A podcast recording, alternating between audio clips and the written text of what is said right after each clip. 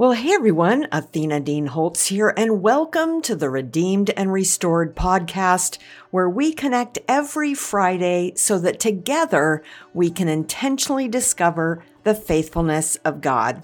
So today's episode of Redeemed and Restored is entitled Red Flags Ignored. As I ponder this time in my life and so many red flags that I ignored that helped the enemy as he sought to deceive me and take me down a path that went away from where God wanted me to go, all I can do is shake my head. My pattern of avoiding conflict and confrontation, desire to please people and make sure everyone liked me did not work in my favor. I rarely responded with caution to red flags when they confronted me and continue to be taken in by people and causes that appealed to my pride, treated me special, and put me in the know. I liked being a big fish in a small pond in this charming rural farm town at the base of Mount Rainier. Of course, that put me directly in alignment with the enemy of my soul, as much as I believed I was a sold out follower of Jesus. Not only was I easily deceived, but I deceived myself into thinking I'd arrived. In reality, I was still a broken mess and was just really good at being productive. So I was able to keep the trauma and pain of my growing up years shoved down so no one would notice. I've heard it said that most of us judge others on what they do, but we judge ourselves on what we intend to do. In Psalm 119 29, the first part of that verse, David prays to the Lord, Keep me from lying to myself. And oh, how I have come to pray this on a regular basis. If I don't humble myself and resist the pride that wants to rule and reign in my life, then right along with the unholy realm and their whispered lies, I will surely lie to myself and believe those lies. Have you ever come to a place of realizing you've either been minimizing something that's wrong or exaggerating something that's good, moved into denial about something you don't want to face, or maybe focusing too much on justifying something that's all wrong, but you might not want to admit it? I think in America, we're really good at lying to ourselves and listening to many other voices rather than God's soft whisper of a voice. Remember how Isaiah 55 8 through 9 reads? For my thoughts are not your thoughts, neither are your ways my ways, declares the Lord. As the heavens are higher than the earth, so are my ways higher than your ways, and my thoughts than your thoughts. So I filmed the introduction to this episode, number 10, right in Enumclaw in front of the property that we originally began on as our Y2K ministry. This was a cause that kept me super busy, which once again was the last thing God was trying to do in my heart and life. But the more I look back and think about it, I remember as we drove down this driveway to see the house and the barn on five acres of property that were for sale our daughter Roby said, Wait! I saw this in my dream. It was like a vision, like just last night. Yes, this is it. This is what I saw in my dream. So her affirmation gave us the courage to uproot everything and move ourselves and the publishing business down to Enumclaw. All these years later, I am amazed at how God orchestrated so much in my redemption and restoration that included my becoming a pastor's wife right here in Enumclaw, married to one of the most revered and well respected pastors in town who had been in ministry here for 30 plus years. And believe it or not, when the cult actually got started in 1999 because he'd pastored in this town for so many years, he was actually on the receiving end of many calls from heartbroken parents whose kids had been taken in by Tim and Carla Williams and had proceeded to cut off their parents and other close associations in the name of Jesus. Who knew someday I would be married to him? Wow. Only God. So, hey, take a moment and write a review on Apple so even more folks can find this podcast and be encouraged. Or maybe you even know someone who needs to hear this message, so please share the link with others. You may even want to visit my YouTube channel to see the video version of this podcast and connect with the conversations happening over there. Just head on over to YouTube and type Athena Dean Holtz into the search bar and you'll find the video broadcast there. So, hey, let's get started. Hey everyone, Athena Dean Holtz here with this week's edition of Redeemed and Restored. Today's segment is titled Ignoring Red Flags. So here we were in a house church led by this very charismatic pastor shepherd who used to be the small group leader at a large prosperity church in the Seattle area. He was over all of their small groups. So the us versus them language was very strong. And because we owned a publishing company and were well known in the greater Seattle area because of Point Man Ministries and the many times we'd been guests on the local TBN station, as well as other national shows, we just seemed to get preferential treatment. Also, what added to the favoritism from this pastor was just a few years earlier, I'd written a book called Consumed by Success Reaching the Top and Finding God Wasn't There. I'd been a guest on over 50 different local, regional, and national TV and radio shows and had articles in Charisma Magazine, Today's Christian Woman, and more. I was saying something that no one else had really, I guess, had the courage to say that multi level marketing messed with your motives, unlike any other business model out there. Because I'd had great success with that model, my words had weight, they had credibility. Because anyone else that had bad mouth multi level marketing were those that never had any success. So it was easy for people to just write them off.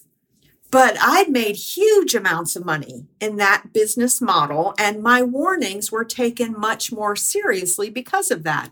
God had opened my eyes to many ways the enemy deceived me and appealed to my pride through that success. I had turned the business opportunity into an all consuming lifestyle that had me worshiping the company, the product, and the money I was making. I was inspiring people to run hard after success in network marketing instead of encouraging them to run hard after Jesus and learn to trust Him with their finances. I admitted on national TV and radio that I never suggested that people pray and ask God if they were actually supposed to get involved. I'd been trained to provide an incentive so that they jumped in without thinking or praying because they got caught up in the emotion of the sales pitch they'd heard in that opportunity meeting they were attending. In these interviews in my book, I was teaching people a truth about multi level marketing that the only way to make it big and make a six figure income like I did was to sell your soul. You had to sell out in order to make it big and just keep recruiting more and more people to make up for the ones who quit because they weren't willing to sell out. I'd confess to my motives being so messed up to the point of justifying going to church to recruit people into my downline, causing people to covet what I had and become discontent with what they had. and using my relationships for personal gain, cutting off anyone who wasn't willing to go down this road with me. Looking back on it now, the culture in multi level marketing was very, and still is, cult like. You surround yourself only with those who agree with you, who have winner mentality. You limit your reading material and watch only those things that endorse the American dream and network marketing opportunities. You find every positive thing you can associate with the organization, and then that confirms that you made the right decision. Yeah, that's called confirmation bias, and I've been guilty using that lots of times. That's something we all do when we don't want to admit that we just might possibly have made a mistake about this loyalty we have or the commitment we have made. I'll never forget one guy who called into a radio show I was on, and he was spouting typical Amway rhetoric. I know a guy who got saved in an Amway meeting. I thought about it for a minute and replied, Huh, so, taking that logic, let me make sure I understand you.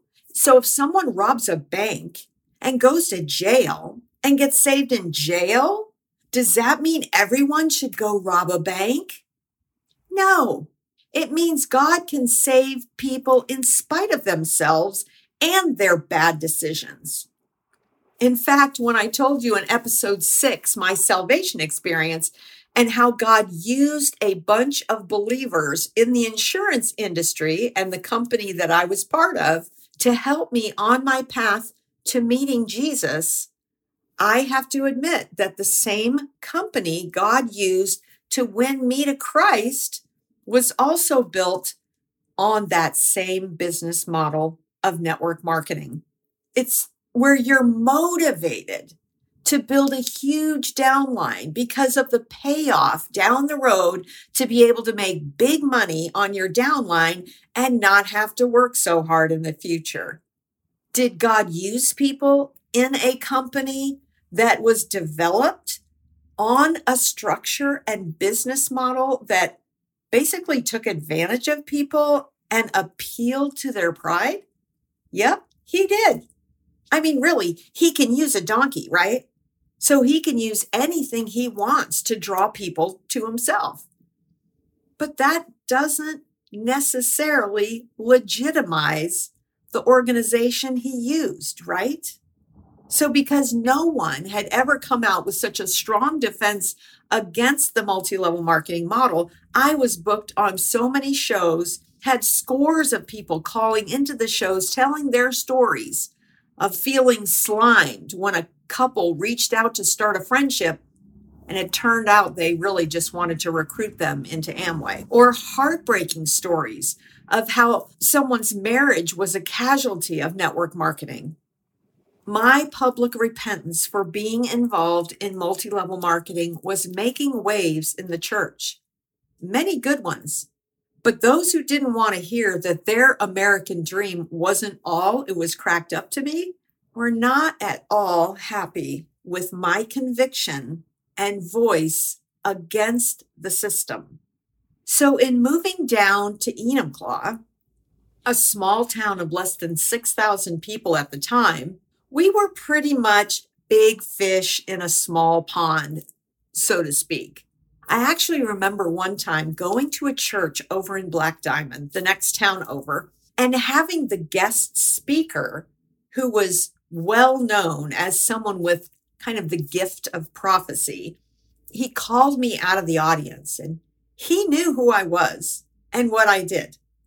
We'd met him at other services and appeared on TBN with him as one of the other guests. So it wasn't like he didn't know who I was. There was familiarity there. But as he began to tell the crowd what he was sensing in the spirit, he made the claim that he'd never met me, nor did he know me. He went on to say that he believed the written word was significant in my ministry. And he pronounced all these blessings and strategic growth from the Lord that was about to come our way. Wow how wrong he was. What was about to come our way was the worst deception ever. So, as we grew along with the house church, I began to volunteer to take care of the church bookkeeping. I watched some things in the leadership that began to trouble me, but I tried to just ignore them. Knowing what I know now, I can say that it doesn't surprise me at all that this pastor was deceived into preaching a false gospel. I learned that he'd had some major trauma in his young life, including sexual abuse, and had never really gone through the healing process that he needed. And he also exhibited some narcissistic personality traits. I can look back and see it now, but certainly didn't have a clue at the time when I was experiencing it. I didn't see the forest for the trees there were really two defining moments during our stay at that church, if you want to call it that, that proved we'd made a huge mistake in putting our trust into this quote unquote shepherd. One was when our daughter, who was in her late 20s, began to date another young man in the congregation. The pastor wasn't in agreement, even though parents on both sides were not against it in any way. We actually thought they were a pretty good fit for each other. When we didn't go along with his decision, he went into a tirade and pronounced our daughter publicly a Jezebel and excommunicated her from the church, telling everyone that they could no longer associate with her. That just completely broke my heart and began to sour me on his leadership style. So when he began grooming the congregation of about 75 people to start increasing their tithes, because he was only taking $4,000 a month in salary and that just wasn't quite enough, I was alarmed. Again, because I did the books. I knew what he was being paid, and it was over $2,000 more than he claimed to the congregation. I finally worked up the courage to respectfully confront him on the blatant lie that he was telling. He completely went ballistic. So I went back with a witness and unfortunately got the same response. So, can I just stop here and say if you have a pastor who is unwilling to be humbly questioned about something they said or challenged on a doctrine or decision, can I just say, run away as fast as you can? This is the antithesis of humility and should not be tolerated. When I was met with hostility instead of repentance for the lies and manipulation and abuse of the sheep, I was left with only one option, and that was to expose the truth to the congregation, which pretty much resulted in a complete scattering of the sheep. A few people stuck with the false shepherd, maybe for a couple of years, after being manipulated on and on, they started seeing the light. They finally walked away as well. But I'm ashamed to admit that I took no time at all to slow down, stop, and ask the Lord, what just happened here? How were we so deceived? How could we have believed that this man had the truth when he was a liar manipulator, and one who abused the sheep under his care. I didn't slow down, be still, and even ask God for a response. I didn't allow God to show me how this man appealed to my pride with his favoritism. Also, because the house church message made us feel like we were on the inside track to the truth that most others did not know about, that made us special. Oh, how it makes me sick to think I was so easily played and manipulated.